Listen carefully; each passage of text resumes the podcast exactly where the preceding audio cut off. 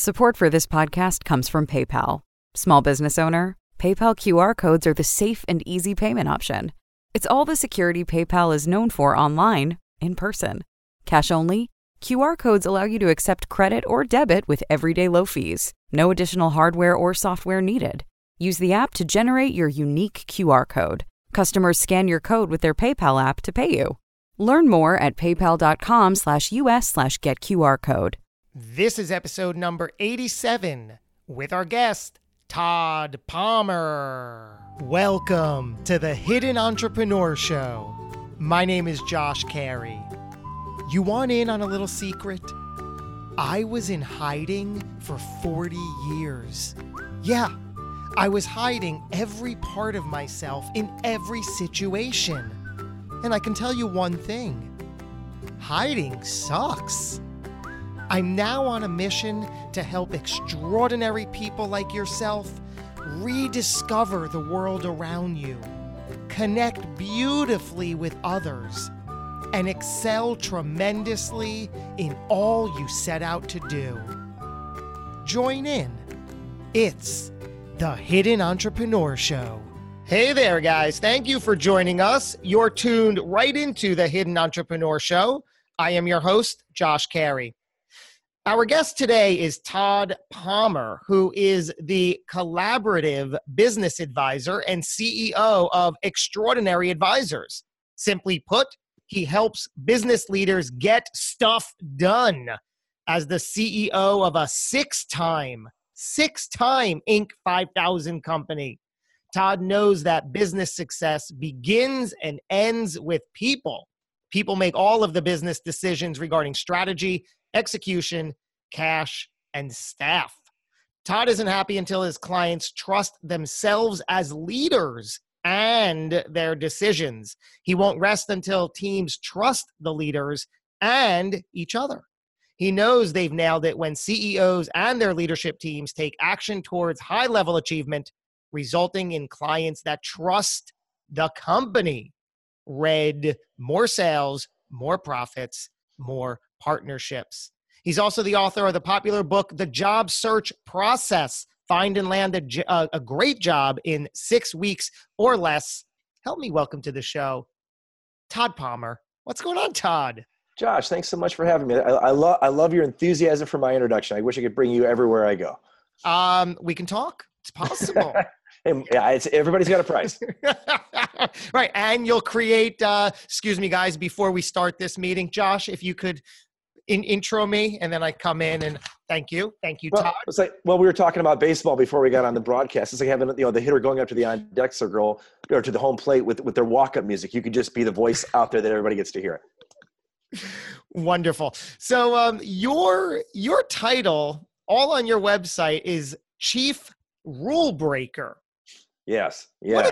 What exactly is this? Well, I work a lot with entrepreneurs who are very linear in their thought process. And they think, success is just a straight line from point A to point B. And the reality is I have to break that mindset to recognize that every single failure that they incur, every mistake they make is nothing more than another step on their pathway to success. So I have to shake up that mindset because oftentimes, even going back to childhood, a lot of us are just taught, life is a win-lose scenario. And there's so much more to it. So when I say chief rule breaker, I'm kind of breaking down that thought process. I break it down in their hiring. They often think, well, I've got to hire people with 5 years of experience, and I can only hire people with this degree or that degree. And when the reality often, for many jobs, not all jobs, but for many jobs is if you hire the right DNA instead of the right resume, you can make a huge difference in your organization in those areas. So when they want to engage me, I often have to shift their mindset, and that's part of the rule-breaking process. We're going to talk about hiring for the DNA, not the resume, but going down this path of chief rule breaker, I love it because you said that so many people you work with are linear in their thought process. When they hear your approach, is there resistance? Is there more fear that they're like, no, I don't know about this? Well, you know, the great thing about it is the clients that I do work with have heard me on programs like yours, or they'll see me speak on stage. So really the ones that I've worked with, they've already selected me from the audience. They've already selected me from a podcast and they want to engage. So it's not that I've got to sell my recipe, because I'm a big believer in speaking from gestalt, and I'll speak from experience, and I'll share the mistakes that I've made. I'll share the successes we've had. And I'll even share anonymously some of the challenges other clients have faced. So they'll either figure out for themselves pretty quickly, either I'm for them or I'm not for them. Again, it's kind of an acquired taste. It's like falling in love, or beauty is in the eye of the beholder. Either Todd's a fit for you or he's not. And really either one's okay. I love that you say success begins and ends with people. Is that lost on some? It's lost on many. So many people, especially entrepreneurs, get wrapped up in getting the right strategy, which is important, which is, you know, how do you execute against that strategy? That's key. Or, you know, that number one question you get is, well, how do I get more funding? I understand all that. How do I get more staff? Well, the reality is the first person involved in that chain of decisions, or those chains of opportunity, is the owner, is the CEO, is the executive leadership team. And those are all people. And the people decide what strategy we're going to go with, what we're not going to go with. That they decide, how are we going to execute? How long are we going to stay with the strategy before giving it up because it doesn't work? How are we going to tweak it? How are we going to not be necessarily married to something? You know, so many people think of their expectation. I expect this strategy to work, versus the intention. The intention is, you know what, I think my intention is to bring something to marketplace in a certain way. I don't know the exact right way. I'm going to try this way. If that doesn't work, I'm going to try this way. Expectations are wrapped in win, lose, yes, no. Expectations or intentions are much more flexible and can be moved. Then you take it down to the position of cash. Well, a human being decides who gets paid and who doesn't in accounts payable. A human being decides what your terms are going to be. A human being decides the relationship they're going to have with the bank. Magically, they're going to be working with another person, at least in today's world. Maybe in 10 years, it might just be computer to computer. And they decide who's going to be on the team. So ultimately, if you really distill it down to it, it's usually 99 out of 99 times, it's a person making a decision somewhere. That's where I come in. You've hinted at this, and you mentioned it a little bit ago about failing. And you talk extensively on fail forward into success. I love that. Tell me more. Well, think of, and I actually just gave this speech yesterday, and I had a very mixed dream. I mean, I love talking with all entrepreneurs, but I've really discovered that most entrepreneurs are parents, and every entrepreneur was somebody's child. The reality is failing forward into success doesn't just tie into business. It ties into families. It ties into relationships. And it, you know, I often will talk from a point of experience. You know, in 2006, 9 years into my business run, I was $600,000 in debt. I was 60 days away from running out of cash. And I walked in and fired my entire company and started over. That's a pretty big nugget to deal with. Boom. The next year we make the Inc. 5000 for the first of the 6 times we made the list.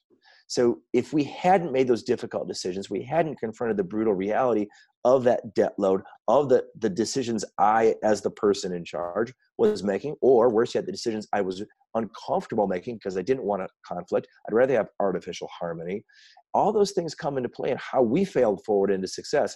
People will say, you know, I'd love to have you on my show. Can you talk about how you make the Inc. 5000 6 times? I said, I'm happy to talk about that as long as we can talk about all the struggles, trials, and tribulations that a company goes through. As a leader, I went through to fail forward into that level of success.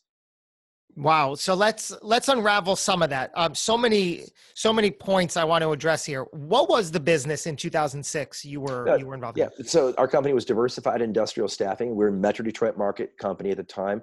And we basically were placing a lot of temporary employees at automotive plants. Okay. And then you found yourself in, how did you accumulate $600,000 in debt? What were you doing wrong? What were you doing right? Well, that could be a whole other show in and of itself. It was, and again, it's interesting that, we want to be known from our biggest mistakes, but in this case, my biggest mistakes have now become the way we became successful and the way I'm able to help other entrepreneurs. The reality is we had a client that we gave long payment terms to, because that in that time, this is pre-recession, mm-hmm. That's what recruiting companies did. Essentially, we were acting as the bank for this company. And they went belly up to the tune of $242,000 in debt. So that was that big chunk. We had another company go in debt for $125,000. So, you know, you have two big companies go out of business. We were, you know, keeping up with industry standard terms, when the reality is a staffing company, it isn't a bank. It's a human capital provider as well as a fiduciary employer. So I couldn't, you know, when they discharged their bankruptcy to me, I couldn't go back to those employees and say, hey, can I have the money back we paid you because now I didn't get paid? Can I go back to the government and take the taxes back that we paid? No. So from a, if you're gonna be a dishonest employer, take that back, a person of questionable ethics, run your payroll through a staffing company and don't pay them if you don't ever think you're gonna dig out of your problems. And that's what happened to us. Wow. What did you learn from that specifically? Two big things. Margin is king. These were high volume, low margin accounts. Mm. So when you take you're running which leaves no room for errors, no room for mistakes, no room for bankruptcies, no room for all those problems. Hmm. That's the first thing. Second thing is if you actually ask for better terms and you work with employers that meet your core values, then you're going to get better terms. So we came up with a really sophisticated process to take our debt from 120 days to 14 days. So when do you pay your employees? Well, we pay our employees either weekly or biweekly. That's it. I mean, there's no monthly payment terms. Great. We need to be in that same check run because I'm paying all the rest of your employees weekly. Oh, okay. That makes sense. It's just like, how stupid were we? But we were just really uninformed of the marketplace. We were very afraid of letting the tail wag the dog, but we were carrying all the responsibility. I love that you use the word afraid. And as we move through this dialogue, I'm going to extract some more of those things that you were afraid of and how fear played a role. It's the nature of this brand right here, the hidden entrepreneur. I spent decades hiding behind fear, making all kinds of excuses. And, you know, in a similar fashion now, granted, mine wasn't in a heap load of that kind of debt, but it came out in other ways that we can all relate to. So this Inc. 5000, 6 years running, was the staffing company? Yeah, it was I still own it today. It's Diversified Industrial Staffing. We switched our model. We do primarily all direct hire now, which is higher margin, lower risk. And it's a good model to work with when we're in the spot we're in right now in the economy, where you've got increased demand and diminished supply of people. So if we can get a great person, we can get them a better job because there's a huge market demand. It's kind of, the average American welder is 60 some years old. You know, there's just not a next generation of the capacity required in the manufacturing space of their next workforce. So if we find a great person, my Mike Trout of the manufacturing world is the 30-year-old CNC programmer with 10 years experience who can do both mills and lathes. I can't necessarily get him, millions of dollars, but in his world, I can get him a really nice payday because he's a unicorn. Any of the Inc. lists, Inc. 5000, what have you, those are based on gross revenue for the fiscal year for the company, right? The way the Inc. 5000 works is it's revenue year over year growth over a 3-year period. So, so if you take into account that we made it 6 times in a 7-year cycle, that encompasses about a decade worth of experience. What does someone like you need to bring to the table that allowed you to make that list 6 times? It really became figuring out where our inflection point was. Where was that pent-up demand? So the first year we made it, the country was in a recession. So you think nobody's hiring. The unemployment rate around the country is 14%. Wow. How did a recruiting and a staffing company do that? Go ahead. After terminating the entire company, I really did come up with a methodology to hire for DNA for resume. So I didn't have to unteach bad recruiting habits. I had a person join me. She had been a medical person, and she worked at a small doctor's office.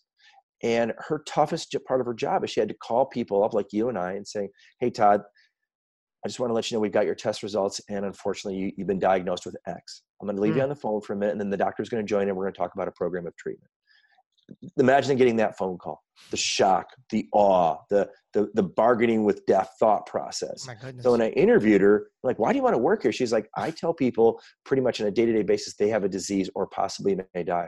If I can call somebody and say, you've got a new job opportunity, it's going to change my life. I'm like, you're hired. If you can do that, you can do this. Wow. And so then I hired another guy who worked at Olive Garden. He was a waiter, and he was able to upsell me. I'm like, if you can upsell me to spend more money out of my pocket, we're going to be able to get. So I just took a different approach because I looked at the transferable skill sets. Both of those people in particular had very strong transferable skill sets. Love that. When they came aboard, they were able then to be coachable. It's just like when I work with, when I work with the clients that I work with at Extraordinary, one of my key values and core pieces is, are the entrepreneurs and CEOs that I work with, are you coachable? Now, the coachability for that is a little different versus the coachability of an employee, but still it comes down to simple questions like, when was the last time you read a book? I mean, are you a lifelong learner? When was the last time you watched a documentary or listened to a podcast, and what did you learn from it? It's not the basic blocking and tackling you'd think. We found that these employees, going back to the staffing business, these employees were hungry to learn. They were willing to try new things without fear because they didn't bring 10 years of experience. So we were able to go out, ask different questions in the marketplace. Those questions, getting those answers, helped us figure out where there was a pent-up demand. And that really was in the manufacturing skilled trade space. So employers would say to us, I'm not really hiring.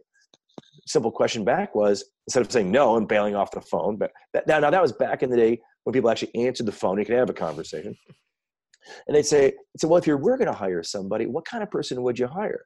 Well, if you found me this person who could do this skill set, I'd make room for them on my team. I can't find anybody like that. And when the economy does turn around, I want them on my team. Like, oh, okay, well, they're going to cost more. That's fine.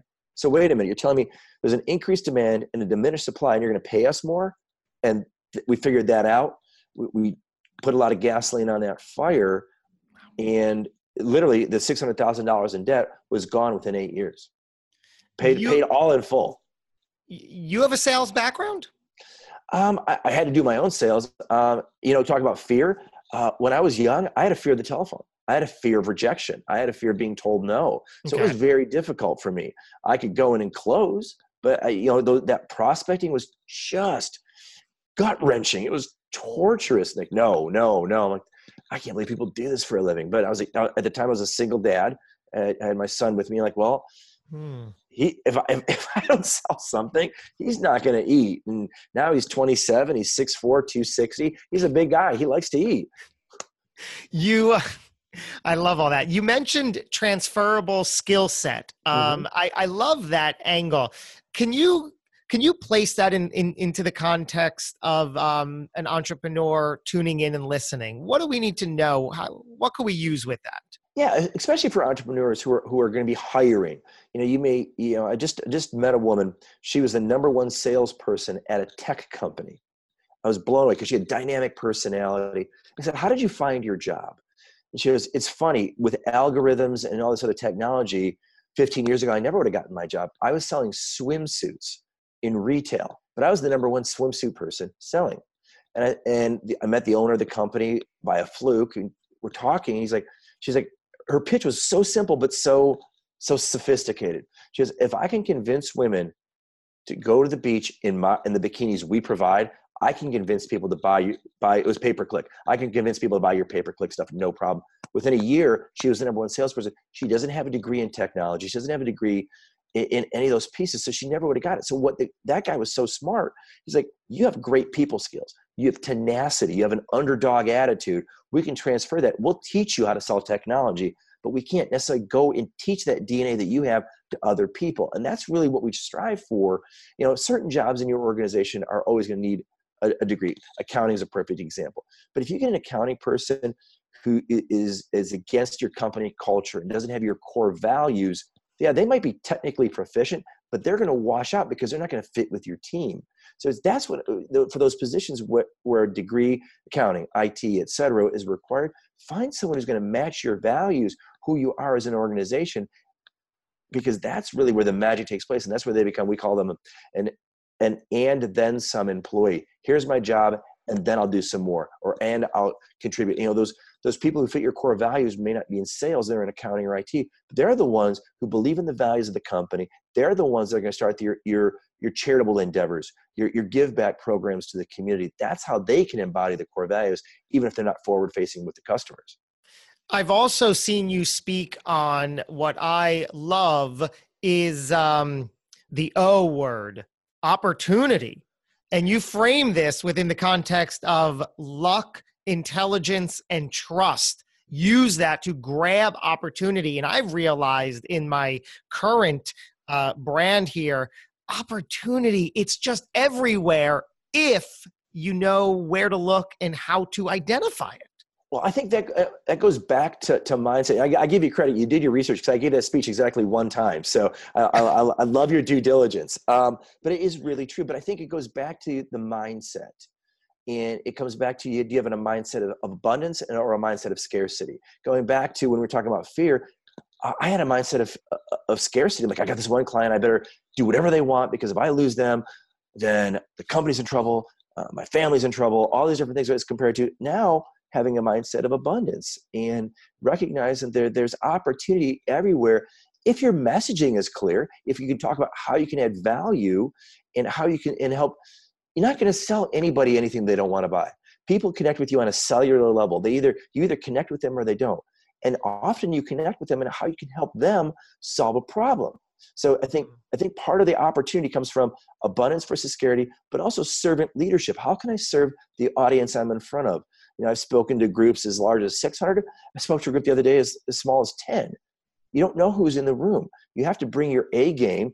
When you're doing sales, you have to bring your A game. Or when you're a CEO, you're always on stage in a sense. So how can you be a servant leader to other people versus being focused just on what you're not getting? Wow. So much here. I want to pivot back for a minute and go back to the very beginning and see how you got to be this really knowledgeable, to say it mildly, person. Take us back to, seems like it, right? Yeah. Well, you know, I think most knowledge, most success, it comes from a point of massive trauma and massive failure in life. Interesting. And if you think of, you know, Tom Brady, 6-time Super Bowl quarterback, he was the number 200 pick in the draft. And I only know that because he went to school up here in the University of Michigan down the street. So, you know, he wasn't the number 1 pick. He didn't have the biggest arm. He had to share time with Brian Griese at U of M. Boom. Now he's considered the greatest of all time. It didn't just happen overnight. It was through a lot of trials and tribulations and work and evolution. My journey was no different. You know, it's funny. People think that, oh, you're successful now, you've always been successful. That's not true. I grew up on a farm. I had 42 kids in my graduating class. I have no problem telling this. I had a high school GPA of 2.5.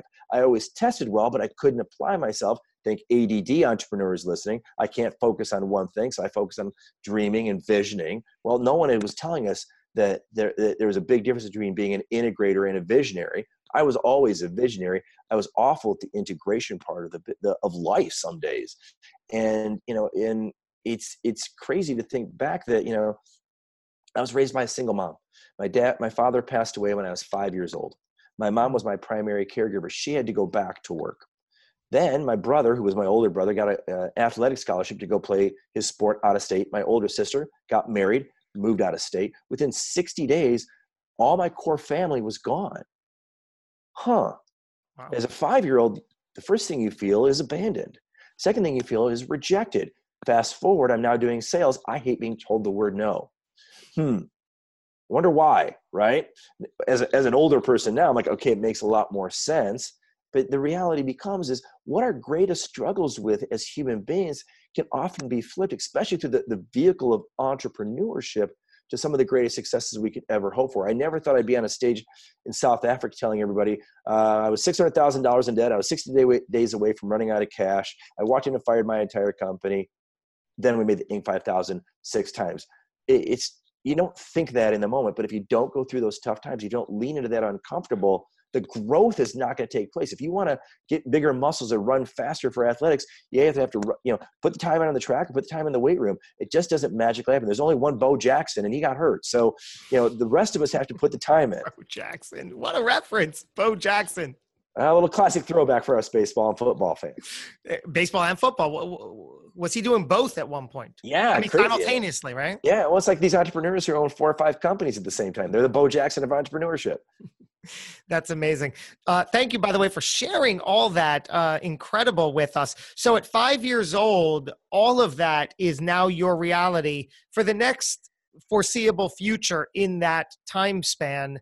How did you cope with that? How did you deal with that? What did you do? You know, I didn't know how to deal with it. I threw myself a lot into sports. I wasn't really that talented at it. I mean, And my mom got remarried, tried to connect with that individual. He was unavailable for a lot of different reasons. You'd be surprised if you really get entrepreneurs to talk about. Most entrepreneurs that I know that are mega successful come from broken homes, come from fractured families. They're always seeking to fill that emptiness within. And going back to how I select my clients for Extraordinary Advisors, I want to find out what drives them, because they often say, well, I want to make more money. I'm a capitalist. I have no problem with that. But I want to find out why you want to do it. And oftentimes what they say in public, but what they think about in private are not the same thing. They'll often say, you know what? I never felt good enough as a kid. And I just want to be good enough. I never felt whole or complete. How do I do that? And I'll talk about, my childhood. I'll talk about some of the challenges I faced, and that, there's a lot of different things we can do, but in order to change the organization, the bottleneck is always in the top of the bottle. It's the CEO, it's the executive leadership team and the people they pick with them. So we have to figure out what drives them and what motivates them, not from a financial standpoint. That if you do a great job and you have a great product or a great service, the finances, I can show you how to make money. What I have to help them figure out how to do is how to get out of their own way, how to get out of their own head, how to stop their stinking thinking so that they're able to free up that, because the brain can't operate in fight or flight and at a higher level of creativity simultaneously. That connection is broken. It doesn't exist. And so, what I've really done is I committed to being a lifelong learner. I still use a coach today. That's what I say to all my clients. I drink my own Kool-Aid. I can't be just, sitting upon top, talking down to the audience saying, you should this, you should that, you should this, you should that. I still have I have a coach for my business. I have a coach for my baseball. I have a swing coach. I have a coach for my personal relationships. There are three coaches that provide me different sets of value so I can be the best me wherever I show up. Amazing. Talk to me about the stinking thinking. How do you approach mindset with a client? What do we need to know with that? So the first thing I do is I give them a diagnostic called Color Code. It's free. And your listeners, anybody can go to colorcode.com and take the free assessment. And it tells me which of the four colors that they are. They're a yellow, they're a white, they're a red, they're a blue. I'm a blue. It tells me then, based upon that diagnostic, how do they look at the world? There's no right or wrong, by the way. It's just how we're wired. And I think it's simpler than a Colby or a DISC. I don't have to remember all the letters and the numbers. Again, being a visionary, it's like, hey, you're one of four colors. Super, I can work with that. And then what it does is it gives me scripting on how best to communicate with them in a way they will be heard. So I don't know how many people out there have read the book, The Five Love Languages. Oh, yeah. But if you want to have a successful relationship with your significant other, if you talk to them in their love language, not yours, you get a whole lot further. Same construct with Color Code. If I can talk to an entrepreneur in a way they look at the world, it's able to get them unstuck. Well, many entrepreneurs get stuck. So that's the first thing I do. Then we talk about, and I share that with them. So, I've got a client, he's a white. I said, this is why, you're a white. He's like, my gosh, that explains so much. I had no idea. So their level of self-awareness immediately gets heightened. Then we talk about what they want and why they want it. And it's about a 4 to 6 hour conversation about what they want, how they want it, why they're not getting it, what they feel they're inhibiting it. And again, I'm telling you, it's people think, well, if I just had enough money, it'll fix all my problems. If you had enough money, then what would you do? So there's all these language tracks you go through, but ultimately it comes down to, who were you at 10 years old? What drove you when when you asked the question of how did I overcome the challenges? I used humor. I used athletics. I used great listening skills and the ability to listen to absorb, not just listen to respond. So that all these things come into play. Now this is what I do for a living. It's so simple, but so complex at the same time. You talk about how to grow an 8-figure business. Forget 7. We don't need to deal with 7. Let's go 8 figures, 10 million plus.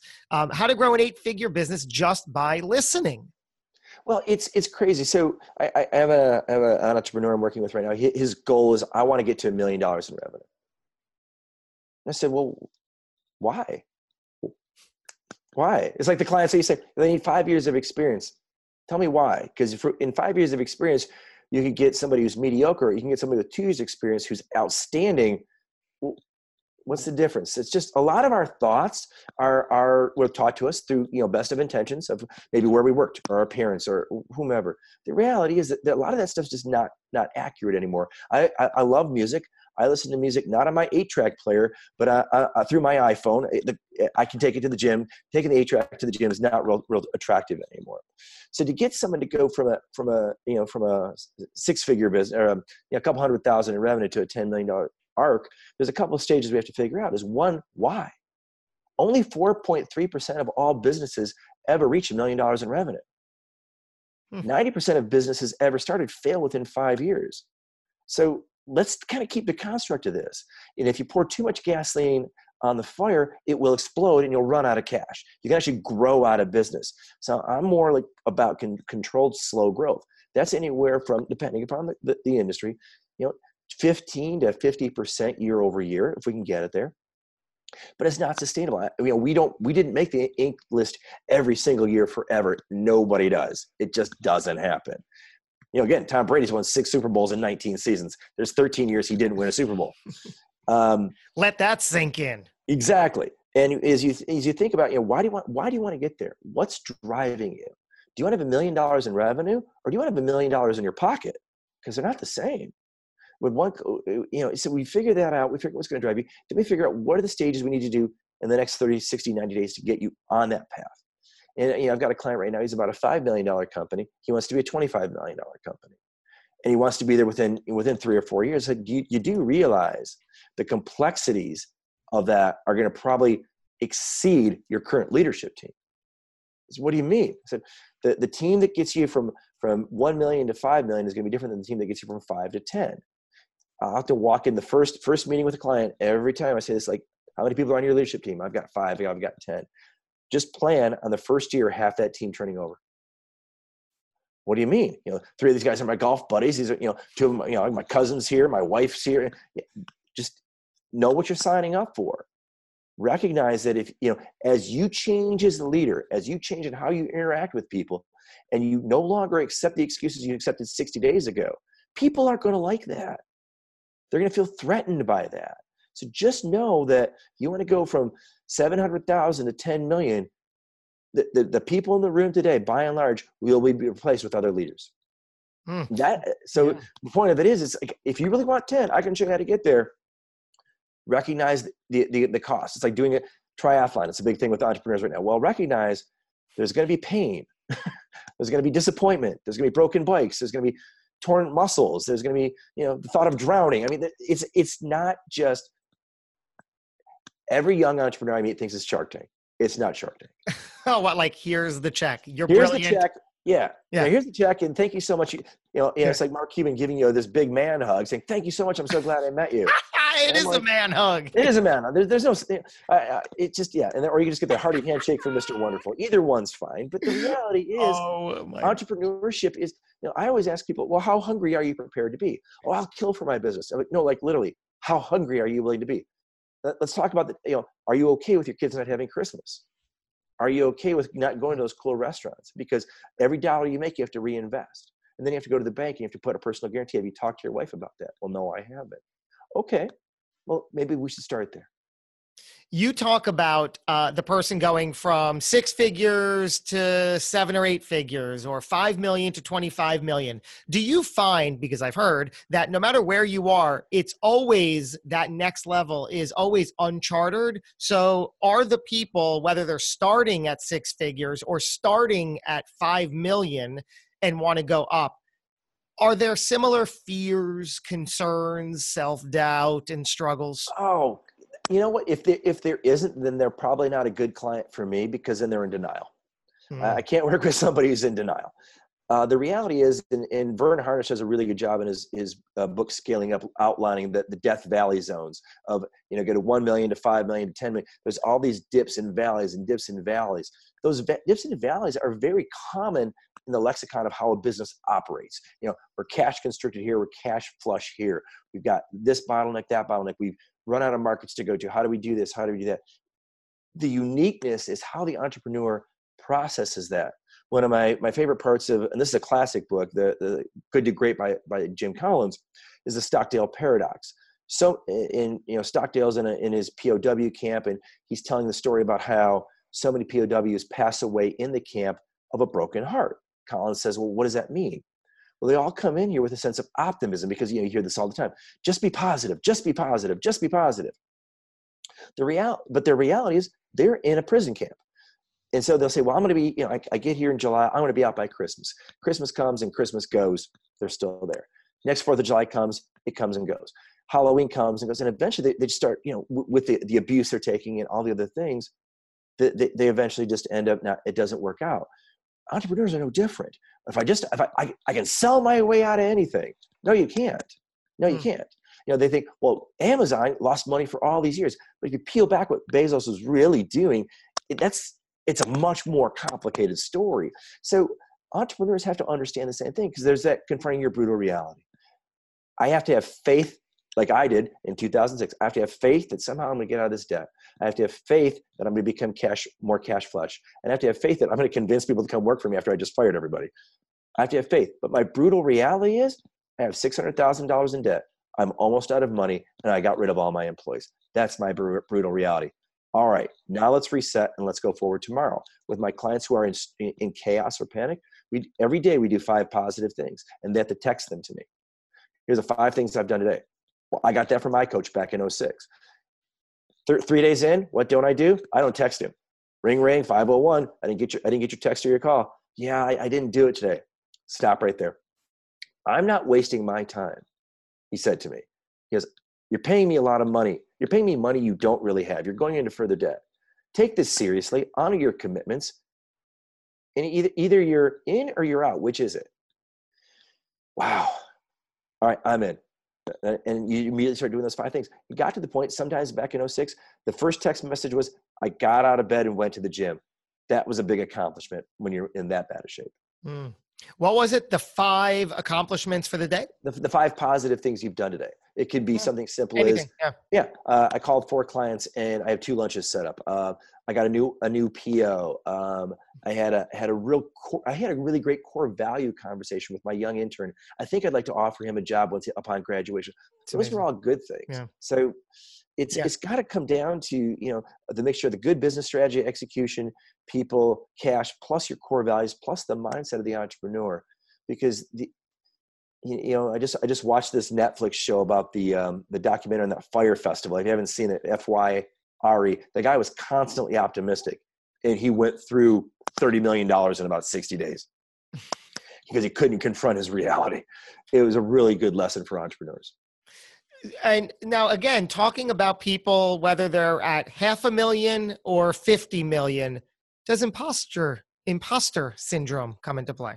It really does. It's in, you know, for those of you listening who aren't totally familiar with imposter syndrome, it's essentially, it's what I know and I think the world knows about me in kind of in a real nutshell. And so if I think I'm awful, I assume the rest of the world knows about me. So, you know, my staff at one point in 06 thought I should be the oracle. I should have all the answers to all the questions, all the issues, all the time. I didn't. And I thought I sucked. And I was validating by my behavior that the business wasn't doing well. But I was so embarrassed to go outside of my house and tell anybody how bad things were that I just faked it. I was an imposter. Yeah, everything's great. Everything's super. Everything's awesome. And it's not. It takes a lot of recognition to figure out that, you know what? In order to stop being an imposter, stop thinking I have to have all the answers, the first thing I need to do is I need to ask for help. An entrepreneur alone is an entrepreneur at risk. And right now I'm alone. I need to change that. I need to pivot off of that. And that's why people reach out to coaches like myself. That's why they join groups like EO or YPO. That's why they, you know, if they're early stage entrepreneurs, they go to SBAM. So there are programs out there or coaches out there that can assist somebody to get to the point where they're not feeling that such a, you know, and with the entrepreneur or imposter syndrome, there's a great deal of shame, a great deal of guilt going back to childhood. I mean, the cycle can really spin out of control inside your head. I developed this brand based on the foundation of hiding behind fear, and I let that rule my reality, and rule it did. Can you tell us a time that you are well aware of that you were overcome by fear and how you got through that? Oh, sure. So going back to 2007, was restructuring the business, got some momentum going. Still was running out of cash pretty much, like dollar in, $1.50 out the door kind of thing. My bank called me and said, we're gonna call your line. And I said, well, you know, and I showed them the plan. They saw the incoming, and I said, I'm working on it. Just kind of leave me alone. We did that probably for about a 3 to 6 month cycle. Finally, at the end of it, you know, I was so afraid of having to go and file bankruptcy 90 days ago. I had to make peace. Like, you know what? If we can't work this out, this is over. It's intimidating to walk into your banker and say, you know what? I don't have the money yet. Here's what I have today, but I don't have all of it. So here's what I need you to do. The fear of asking for what I needed, asking for what I wanted.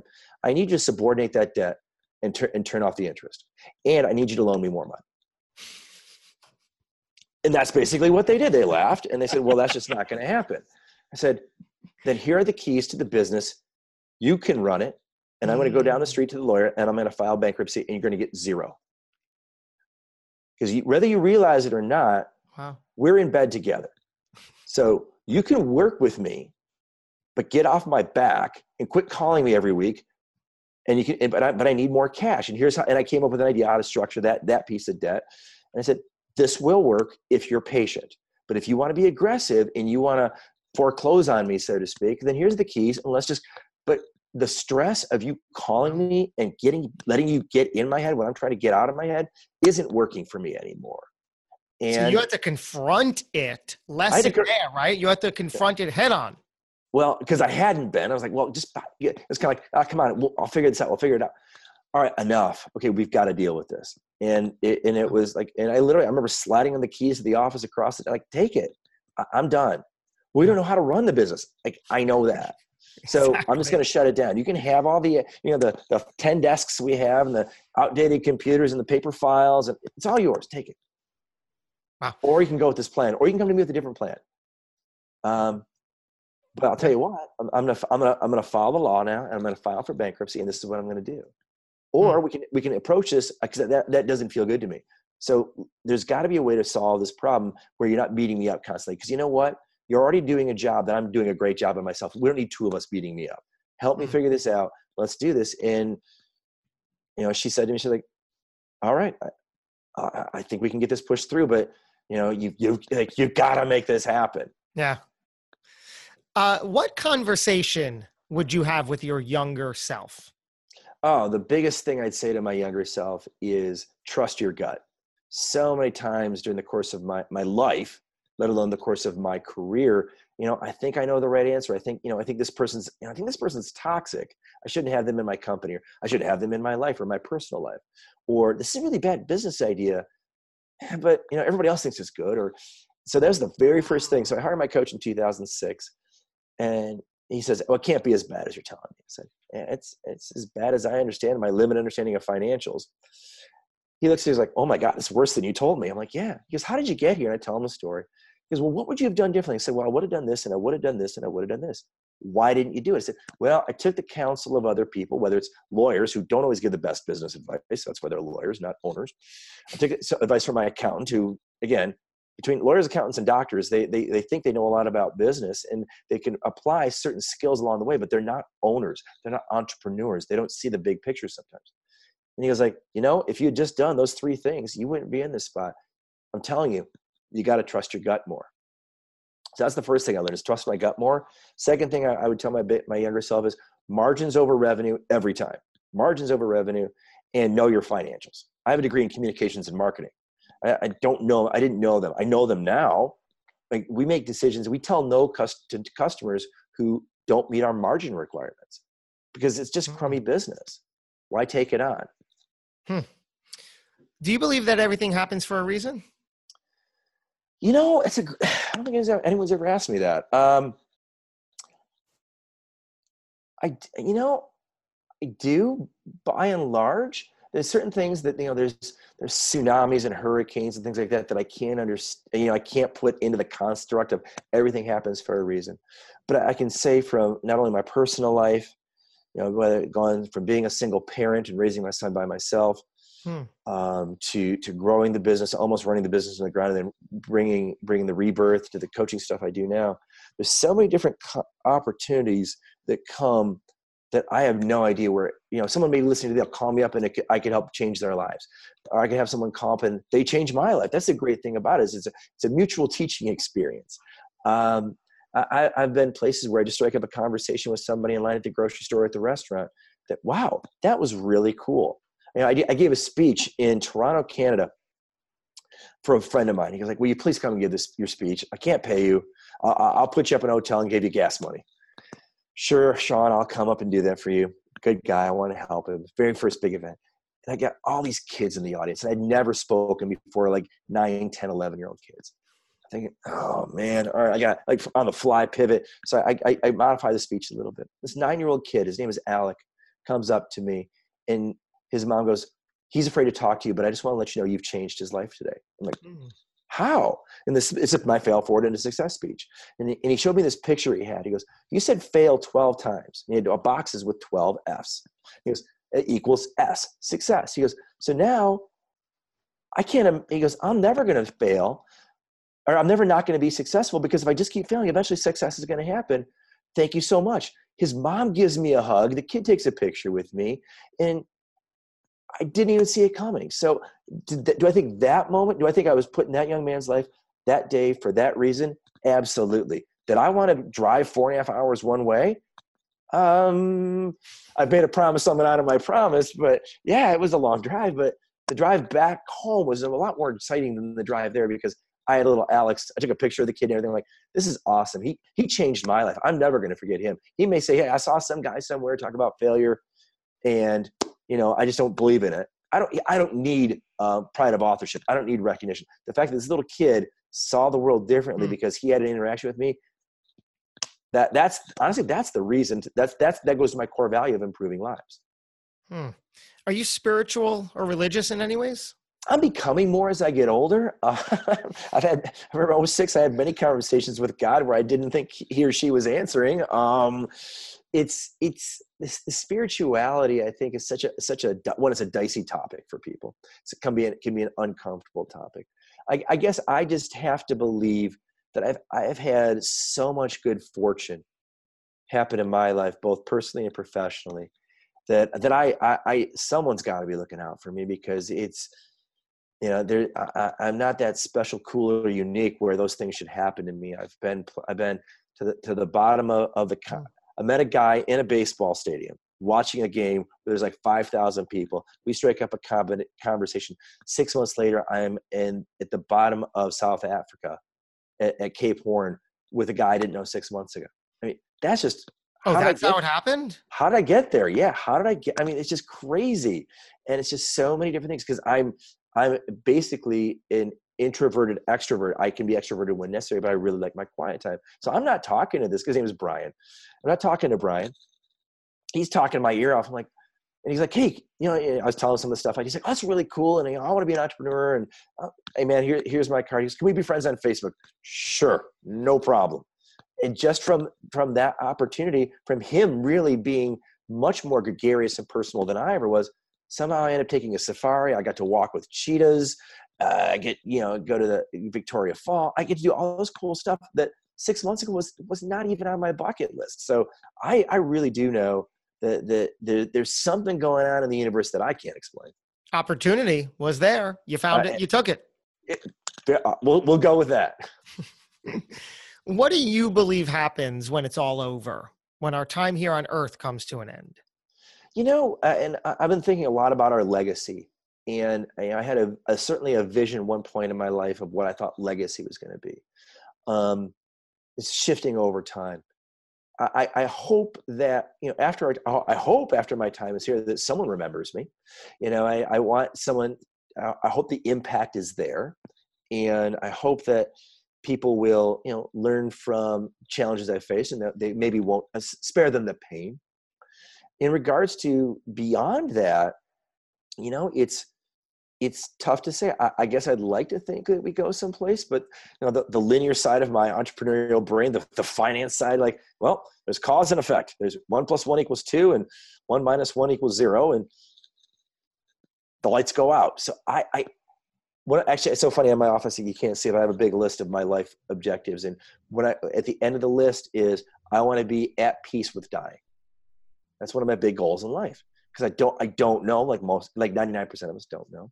And having lost my father so young, it's like I've you know, he was 45. I just turned 50, and I feel like I'm on borrowed time some days. I've outlived my dad by 5 years. Now, thankfully, my brother's 12 years older than me, and thank goodness I'm very happy he's still with us. So I hope that there's more time, but the reality is we don't know. So the overall point of, I don't think about what it's like, what's after life. I think about what can I do now? Because if we live in the here and now, we really do live each day as if it's our last. The impact we make on other people, the connections we make with other people, the energy we transfer between others, that's the, hopefully the legacy. Yeah, I hear you. Right there with you. I'll leave you with this final question. Todd Palmer, how would you like to be remembered? I'd like to be remembered in general. That'd be great. Generally. That's yeah, just like. It'd be nice if just to be remembered. It's funny. I've got a lot of friends who are professional athletes, and they get that question kind of with the media, and they give these fluff answers and everything. I think for me, if someone like Alec remembers me when he's my age, that's awesome. He doesn't have to remember my name or anything other than, I used to think life was like this. Now I see life in a little bit better way. You know, it's that legacy play. I don't necessarily need my, you know, I got friends of mine who want to put their name on buildings. You know, I've written a book, working on my second book. So someone may buy that someday and remember me, but really I think I want people to remember how I made them feel. And hopefully I made them feel cared about, heard through authenticity, transparency, and vulnerability. And that's enough. Wow. Well, you certainly made me feel extraordinary. There's that word, right? There you go. I love it. Extraordinary Advisors. Seriously, though, thank you, Todd, for coming on, showing up, and opening up, and for giving us your thoughts. This has been amazing. Absolutely. Well, Theo, thank you so much for having me on the program. And I'd like to make an offer to your audience. Anybody who's heard me on your show who goes to my website, fills out the contact information form, and says they heard me on your program, I'm happy to give them a half hour free of my time just to talk about whatever's their biggest bottleneck, whatever's holding them back. Wow. Because again, it goes back to the core value of improving lives. And but their only requirement is they have to tell me that they heard me on your program today. Got it. And I'm happy to put time on my calendar for them. Wow. Wow. Is that generous and amazing? I feel like I could talk to you forever. So I know a half hour is going to be very welcome. We'll link to that. We'll make it known. Great. Thank you again. You're very welcome. Thanks for having me on today. I had a great time. Cool. And really great to have everybody joining us, whether it's during the live broadcast here or you're listening to the native podcast on either Apple Podcasts, Google, or Spotify. We are there. If you're there, click review. Let me know how you found it, how you like it, what you like about it. I love reading your thoughts. We're going to do this again before too long. Until we do, go get them. Thanks for listening to the Hidden Entrepreneur Show. Make sure to subscribe through iTunes or Google Play so you can get notified every time we publish a new episode. And we'd love to hear your thoughts with an honest review on iTunes. Finally, follow us on your favorite social media platforms to keep the conversation going with Josh Carey and today's guest. Until next time. This podcast is a part of the C-Suite Radio Network. For more top business podcasts, visit c-suiteradio.com.